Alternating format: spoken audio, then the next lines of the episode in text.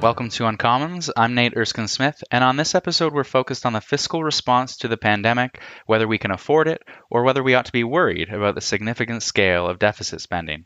Minister Freeland recently laid out the broad economic rationale driving our fiscal response in a speech to the Toronto Global Forum, and greater detail will, of course, be found in the fall economic statement. I'm joined by Brett House, Vice President and Deputy Chief Economist at Scotiabank. Brett's resume is exhausting with past roles in any number of different places, including as Principal Advisor in the Office of the UN Secretary General and as an economist with the International Monetary Fund. He joins me to help answer some common questions we tend to receive. While we are doing our best to support individuals and businesses through the economic fallout precipitated by the pandemic, can we afford the scale of spending? Is the growing debt fair to future generations? Is the federal approach the right one overall? And if we shouldn't be concerned about the size of deficit spending now, when should we become concerned about it, if ever? Brett, thanks so much for joining me. It's great to see you. Thanks for having me on. Chrystia Freeland recently gave a speech to the Toronto Global Forum where she references macroeconomics and she says the wisest macroeconomic approach to this global pandemic is to help Canadian businesses and Canadian families get through to the other side without going broke. We want to give our businesses and our households a bridge so that as many of them as possible make it through viable and intact. And really, overall, she's making the case that now is not the time for spending restraint. We need to deliver a hard and fast fiscal response. And we're going to see, obviously, an economic update shortly, and it will be a very large number. But she was defending that very large number. Would you disagree, or would you support that analysis as as an expert in that field? Well, what I thought was useful about that speech was that it set some broad rationale for what the government has done in response to the pandemic and the control measures that were put into place to shut down interaction between people and stop contagion, and as a byproduct, shut down a lot of our economy.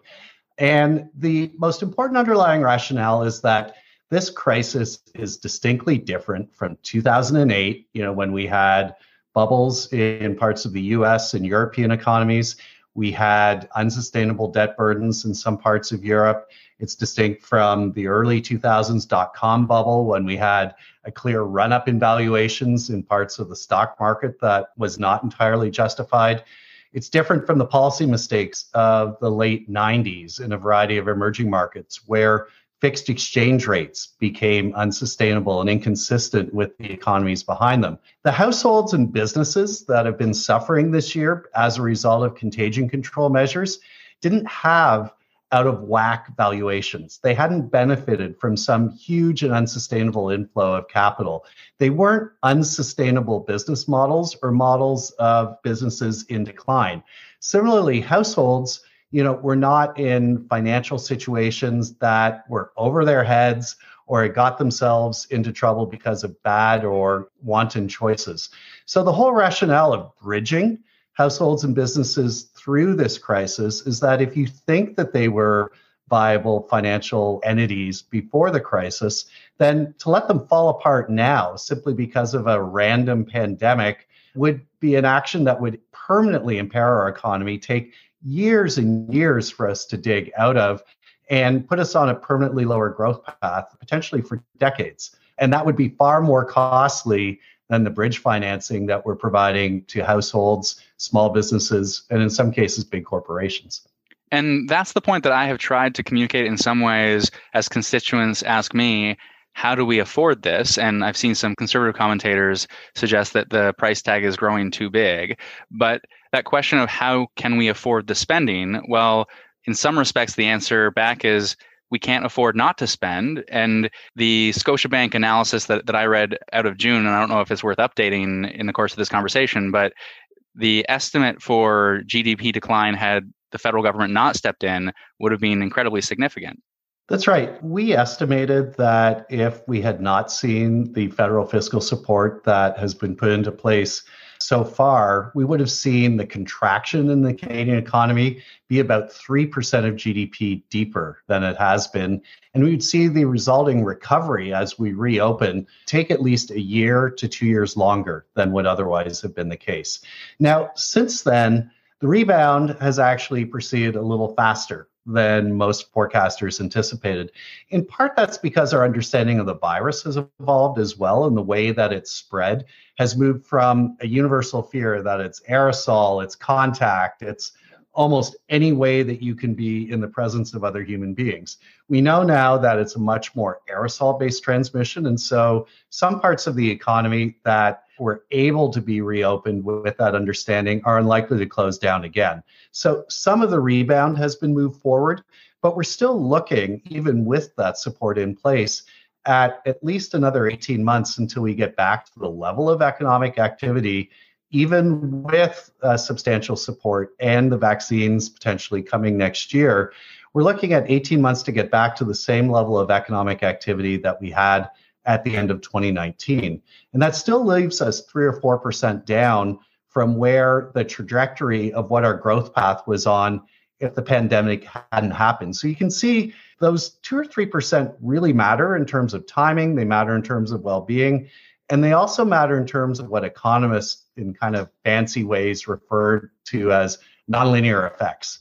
That is, that there are breaking points, that when you allow economic activity to contract, you don't go on a straight line down, that there are some stepwise moves where let a certain proportion of the economy fail, then there are big knock on effects. And we saw that in the Great Depression in the 1930s. And a lot of the financing and support measures that we've put in place now are designed specifically to learn from those lessons and avoid them. And we put them in in a big way up front because, as Bank of Canada Governor Tiff Macklem has said, one of the lessons from 2008 is that you respond to a crisis by crushing it with overwhelming force right at the outset, in part to build confidence, but in part also to prevent damage. And one of the other lessons from 2008 is that you keep it in place because in the wake of 2008, some of those calls for fiscal austerity, for getting back on the path we were on previously, almost certainly meant that the very slow recovery from that financial crisis that took really much of the last decade was longer than it needed to be. Now, I'm going on a little bit. There's one thing I do want to really underscore because I'm a touch older than you are is that almost anyone over 40 in Canada is in some ways almost culturally or emotionally scarred from the austerity process of the 1990s when we did have a very high debt to GDP ratio and the costs of servicing it were beginning to spiral out of control and would take up ever greater proportions of our public budget. Canada went through a pretty wrenching process in the first two Chrétien governments of pulling back on spending and increase taxation to get our debt and deficits under control. And having gone through that, I can fully understand why people are wary of tiptoeing or jumping back into a situation where that kind of pain might be necessary again. But it is truly the case that if we were to not spend as we are now, the pain over the next few years would be far greater and potentially even as acute. You know, you ask what is the level of affordability? Well, the question right now is more what level of spending do we need to keep businesses and households afloat to the point where we have a vaccine in place. And then the point where we have to begin ratcheting back on spending isn't some specific number so much as one, either a criterion that says we don't need that spending anymore, or two, where we're starting to see inflation and economic activity pick up in a way that starts offsetting the benefits of that spending. I would say those are the general criteria I've got in mind. So there's a lot there, and I've got a, a, lot of questions out of what you just said. As a starting point, though, of the difference between where we are at today versus the 90s, one big difference, obviously, is servicing that debt. In the Scotiabank analysis from June, today's fiscal spending is contributing to substantially better economic outcomes. That's good, while raising net debt levels only marginally. And yet, when you hear conservatives banging about about a $1 trillion debt, and it's likely to be even larger in the fall economic statement, how are Canadians who are not macroeconomists, how are they to make sense of that statement that net debt levels are only increasing marginally? Well, you can look at what's happening to Canada versus our peers, the other big advanced industrialized countries in the world. We started out with a debt to GDP ratio. And so that's a fancy way of saying how much income do we have? That's GDP every year that could possibly be employed to pay off all of our debt if we needed it. And when we went into this crisis, our debt was about 30% of our total economic activity or income in Canada every year.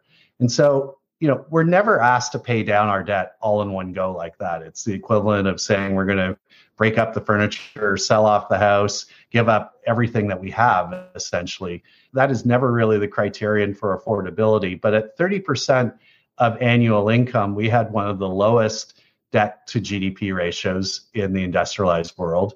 Even after what is some of the biggest spending as a share of national income in the industrialized world, we will still have against the rest of the G7 and against most of the club of rich industrialized countries one of the lowest debt ratios on par with Germany, which is always kind of lauded for its fiscal probity. We will still remain, you know, at the bottom or, you know, in the best rungs of the debt to GDP burdens across industrialized countries. At the same time, because interest rates have gone down so much, the share of our GDP that we're paying to service that debt, to pay interest on every year, has gone down from around 6% in the 90s to less than a percentage point. So, in fact, even though our debt burden is up as a share of our national income, the cost of maintaining it every year is lower. So, there's no way in which we're facing an immediate fiscal or debt crisis. But I think there is one concern that is important and worth acknowledging, and that is that we need to be very thoughtful about how we spend that money. In the first instance, it has to be about keeping households and businesses afloat. And then the second consideration we need to think about is it increasing the efficiency and effectiveness of our economy so that growth rates over time can be raised up? Because in order to keep our debt sustainable, the rate of growth of the economy has to be higher than the rate of interest that we're paying on that debt. And if we can create a virtuous circle where we're keeping households and businesses alive and at the same time increasing the growth potential of our economy, that's a real win win combination. Now, Minister Freeland said in that speech that I referenced, she said, I will have further thoughts to share soon about the fiscal rules and limits by which we will govern ourselves. Presumably, we'll see some of, of that in the fall economic statement. But what you've just outlined has the beginnings of a fiscal anchor. And I asked Joe Stiglitz about what should the fiscal anchor be? And previously, we've talked about debt to GDP as a fiscal anchor here in Canada. The Conservatives have talked about balanced budgets as a, as a potential way of conceiving of a fiscal anchor.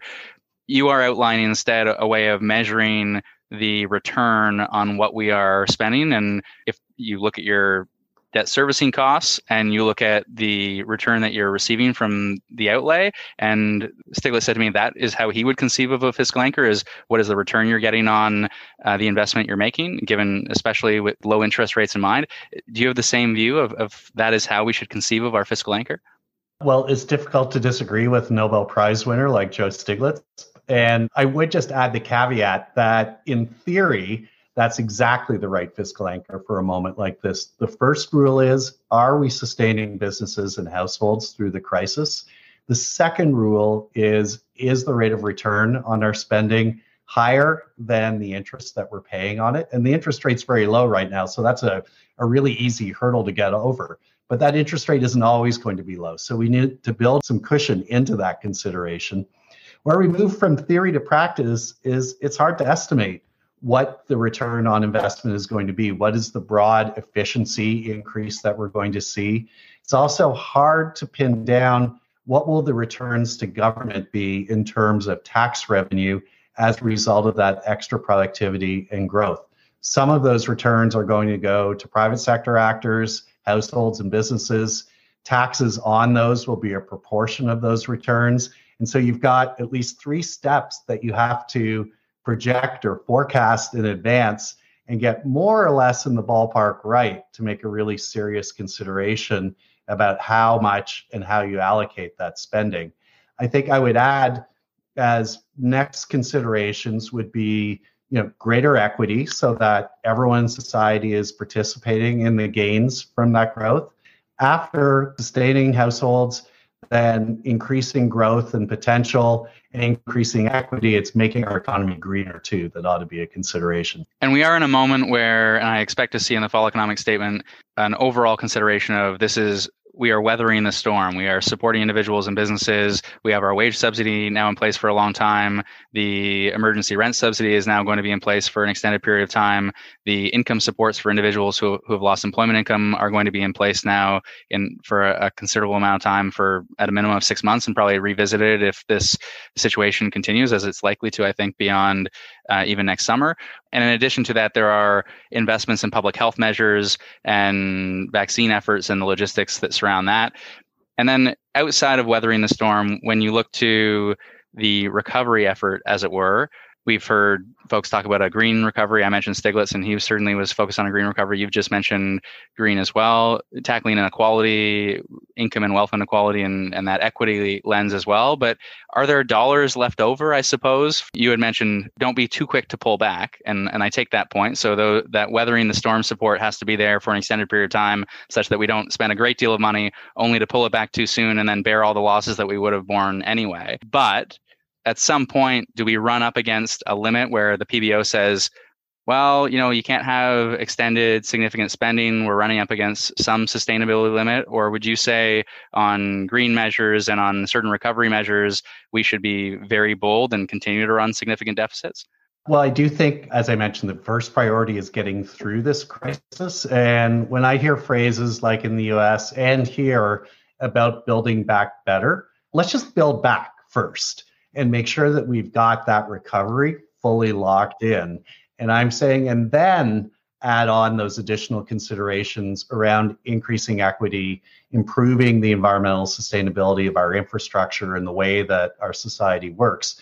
But I do see a triaging that we are in such a deep crisis and potentially one that extends over the next year or two that you know we want to make sure that we prioritize simply keeping the lights on in small businesses, in households, ensuring you know that they're not cho- choosing between medication or food or rent because of things that are absolutely no fault of their own. And so that really remains my first priority. I'd love to be able to do everything at once and getting a little tired, I guess, of the old saw about never waste a good crisis. That would be great if we were capable of doing all those things at once. And I don't want to seem like a pessimist. I'm just mindful that all this stuff is hard. So let's make sure we get through the crisis and then sequence some of the additional things we want to layer on how we spend. I think that's probably right, except where there is some complementarity to the responses. So it, when I think of retrofits, for an example, where that could both put people to work, which is important. You could imagine it could be accomplished in a fairly safe way, what we know of the spread of COVID, and it would be important for our climate objectives as well. I, I, don't pretend that there are so very many of these policies that have these overlapping considerations, but there are some at least that, that we might want to say certainly get through the crisis, but then soon thereafter or at the tail end, we're going to be focused on these policies which which match our green objectives with employ, employment objectives. And then as we are outside of the crisis and we're then building back better, not just building back, then there is an even greater focus on some of these other objectives. Yeah, you're absolutely right. There are some overlaps and complementarities, and these aren't necessarily either or propositions, but they're also tough to ferret out some of those complementarities too that exist, again, in theory, but are harder to put into place in practice for instance, on things like retrofits or other aspects of greener infrastructure. I think they're terrific ideas. They're difficult, though, as uh, responses to the current employment crisis, because most of the people who are out of work right now are from the service sectors, from hospitality, entertainment, culture, tourism, they're generally not people with infrastructure related skills. Of course, they can be retrained and repurposed to the extent that they want to be, but that isn't an immediate fix. And you know, we already know that the notion of shovel ready infrastructure, in my view, is a little bit of an empty one. It's very hard to find things that are immediately ready with multiple levels of government, environmental considerations, and other priorities to put a shovel in the ground instantly. Again, it doesn't mean we shouldn't try to find those things, but we should be mindful that when we need to provide a quick response right now, some of those things take a bit longer. Now, when we look at different vantage points on the macro side. We have the Chrystia Freeland view, and uh, she is quoting in the course of her speech a number of other economists and quoting the IMF and Financial Times and saying this is where there is a, a, great deal of consensus and other finance ministers are in agreement. On the other side, you have the conservative finance critic saying too much and this is all going to become due at some point and it's going to mean increased taxes and with concerns on that end and then on on the other end you have you know stephanie kelton is maybe the most popular individual with respect to modern monetary theory, but there but there are others too. And, and in the Canadian context, I've seen more conversation around MMT that now than I ever have before. You've made an articulate case for why now is not the time for restraint. Is Chrystia wrong to say, but now is also not the time for Canada to flirt with MMT and there are no free lunches? Well, I think the most important thing is that this isn't just a time to eschew restraint. It's also a time to avoid shibboleths ideologies.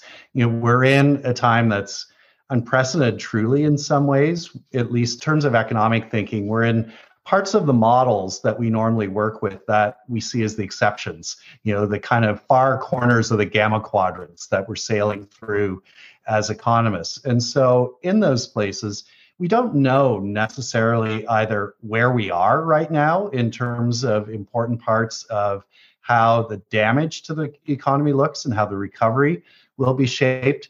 And additionally, you know, it's not entirely clear where we'll be going. And so I think, you know, an eclectic, data driven, and an open minded approach is necessary. And, you know, that means picking off, you know, some parts of both Kelton's view that you know deficits don't matter at all and some of the caution from the conservative side that says deficits matter a whole lot. I would agree that right now deficits don't matter a whole bunch, you know, because the imperative is sustaining the economy. And one place where I would disagree with uh, Deputy Prime Minister's speech, she, she made the point that monetary policy is out of bullets. Effectively, monetary policy is never entirely out of bullets. It might, you know, use up a variety of bullets, but it can always double, triple, quadruple down on the ones that it's firing. And right now, we are seeing central banks around the world buying debt in an unprecedented way and monetizing the debt of their governments. Central banks can keep doing that indefinitely. So there's no way they run out of bullets. And so, to that extent, Professor Kelton is correct deficits don't matter in this moment when we have a glut of savings, as Larry Summers has pointed out, when there is too much capital and too few opportunities to invest in. Government spending has a critical role to sustain demand in that environment. And you know, the normal concern about governments running deficits is that they're going after and sucking up scarce capital in the economy, and that pushes up interest rates and chokes off investment.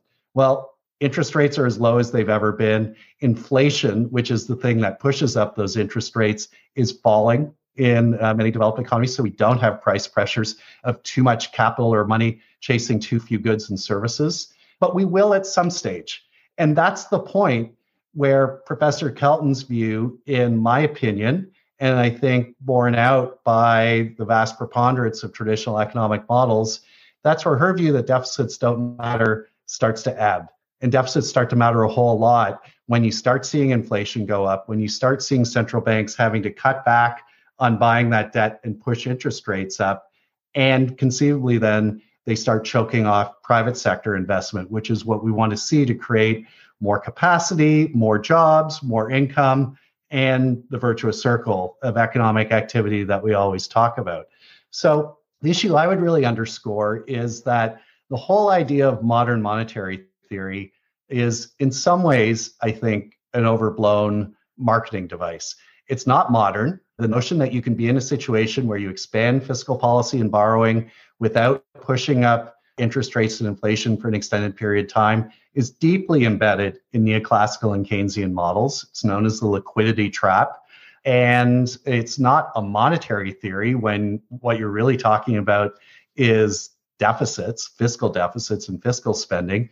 And it's not distinct theory, it's a special case of existing models. And in my view, and this is a bit of a rant, I think MMTers are mistaking what is a specific case of existing models for a general description of the world. Yes, there are particular circumstances, weird ones like the one we're in now, where MMT makes sense. But within a year or two, we're going to pass out of that phase. And that's when the conservative concern about government spending and deficits becomes opposite again.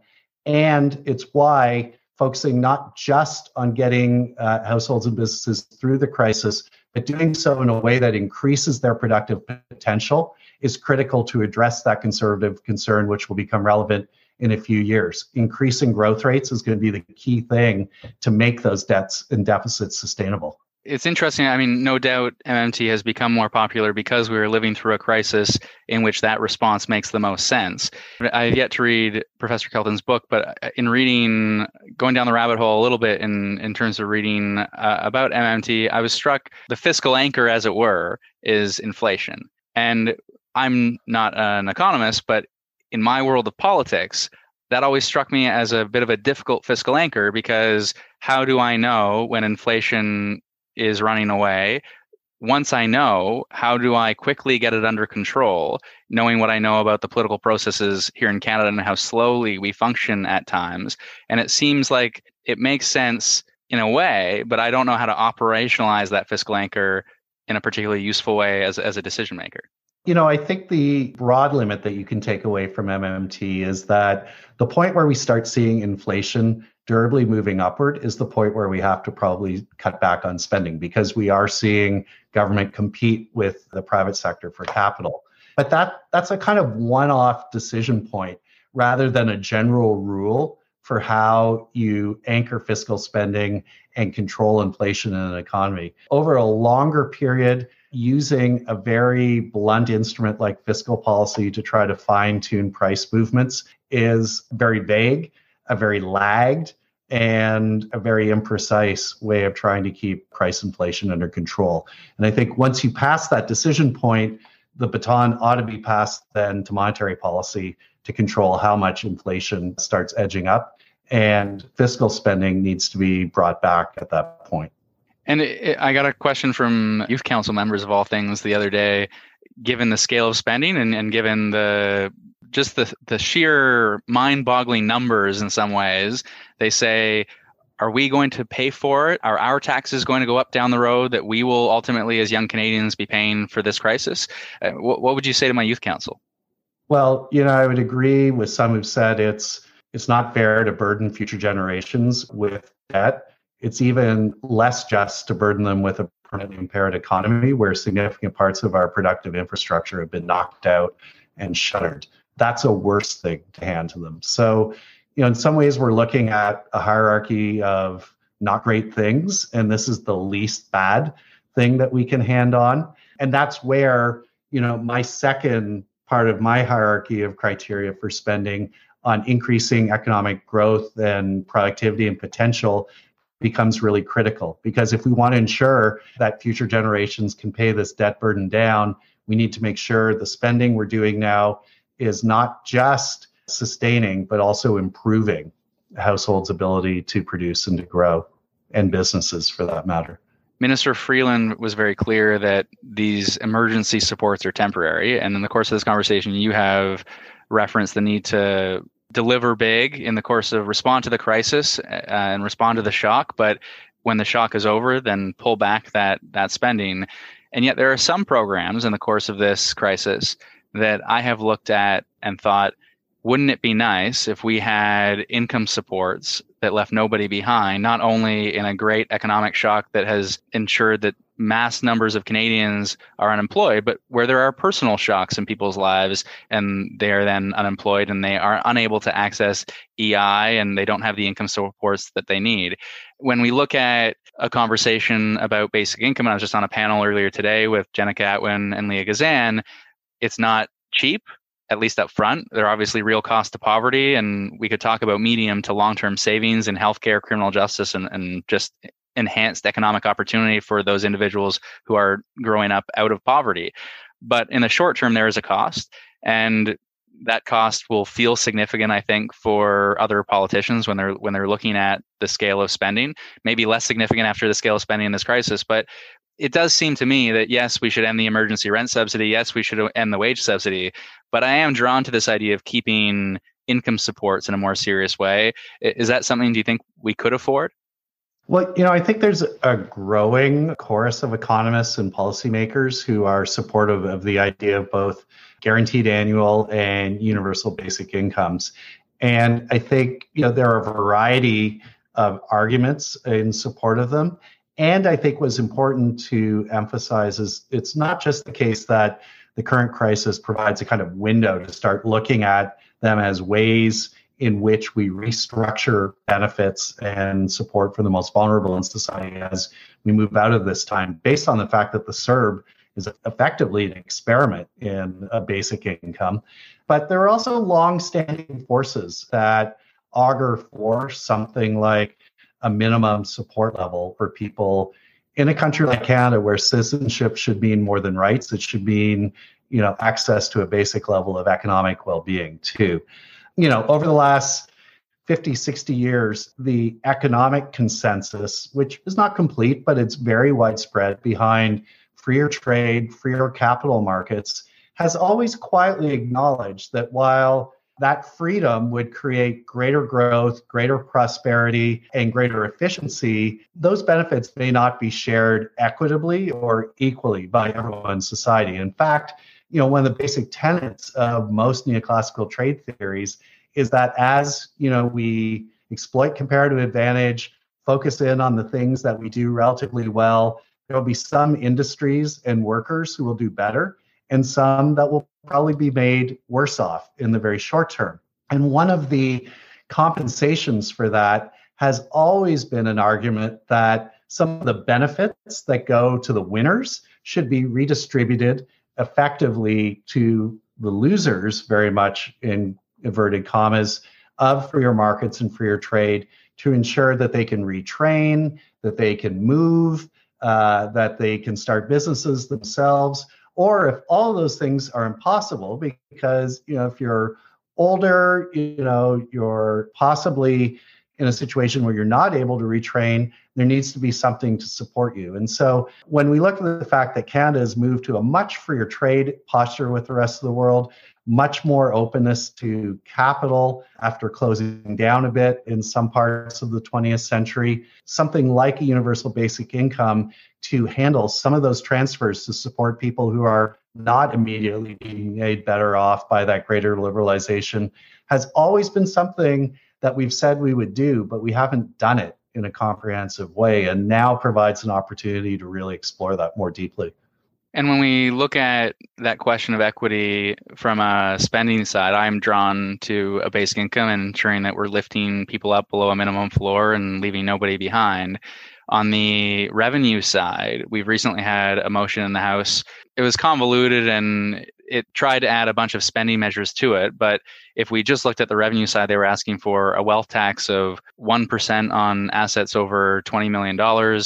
I've read other reports that suggest an inheritance tax would be a better way to on an implementation side to achieve some of the same goals that a wealth tax is, is hard to implement potentially do you see room on the on the revenue side to look at new taxation measures as well well a few months ago i was on tvo's the agenda with steve paikin having a debate about wealth taxes and while i think they've got a lot of superficial attraction to them the track record of them has been terrible and they've got you know some deep principled flaws in them too. So both you know developing and emerging and advanced economies have tried wealth taxes at different times over the last few decades. Almost all of them have removed them, not because you know as some say you know the wealthy in society have sort of captured government and ensured that this policy has been pushed out they removed them for two reasons one they're very difficult to implement they're very easy to skirt and they provide a disincentive to accumulation of capital within the country and investment. And second or thirdly, depending on how I'm counting here, on a principle point, they violate the notion that you don't tax the same income twice. And I think that's an important principle to keep in place. And I think in some ways, by trying to focus on a tax measure that provided a nice headline around a vote in the House of Commons, but stood no chance of being supported by the House. And even if it had been, would not have been effective in raising the kind of monies that were mooted in the discussion.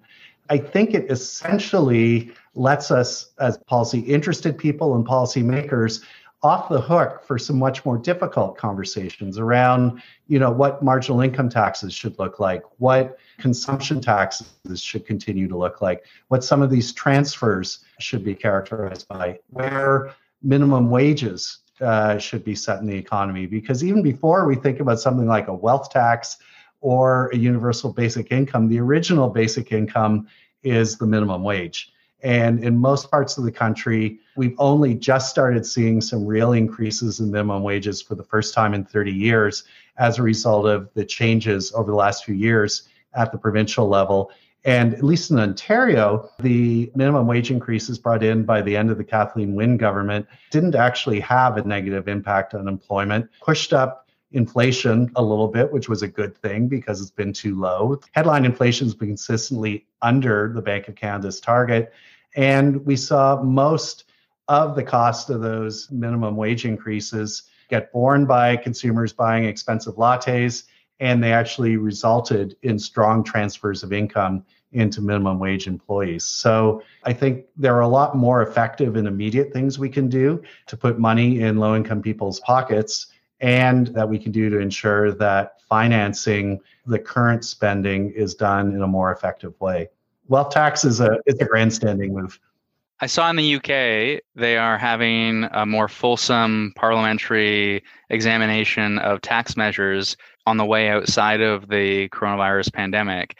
And we have not really have that conversation in Canada, you'll have specific measures that are proposed, but we don't have this larger conversation about, yeah, let's look at capital gains. Yes, let's look at consumption taxes. Yes, let's look at dividend income and the way we treat it. We, we've referenced stock options in the throne speech and then said, and we'll look at other ways of taxing extreme wealth inequality what I would like to see is, you know, in the same way we might have had a Carter Commission many years ago, we have a number of smart people come to the table with the clear focus to say, examine tax policies today with the lens of equity and fairness and to say how do we deliver a fair tax system and what changes should we make? With all of these measures on the table closing loopholes etc and as someone in a, in a policy making position at times that would be certainly helpful to me. My last question which is a not a substantive question for you you are an expert in economics. You have a position with Scotiabank, but you have an interest in politics. Do you see yourself in my position at some point? Would you be interested in pursuing a political path down the road?